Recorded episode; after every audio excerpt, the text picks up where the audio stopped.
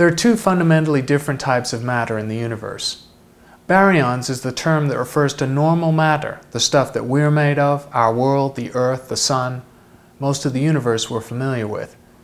It's the normal material of matter, protons, neutrons, and electrons, although electrons, being nearly 2,000 times lighter than protons or neutrons, do not weigh much in the census.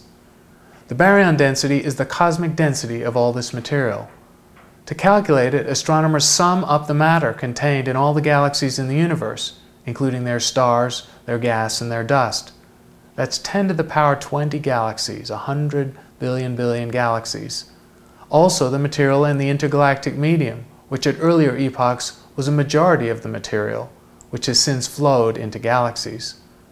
The sum of this census is 10 to the power 80 baryons, or microscopic particles. As huge as this number is, it's only 0.3% of the critical density. If there was nothing more than baryonic matter in the universe, would not nearly be sufficient to close the universe.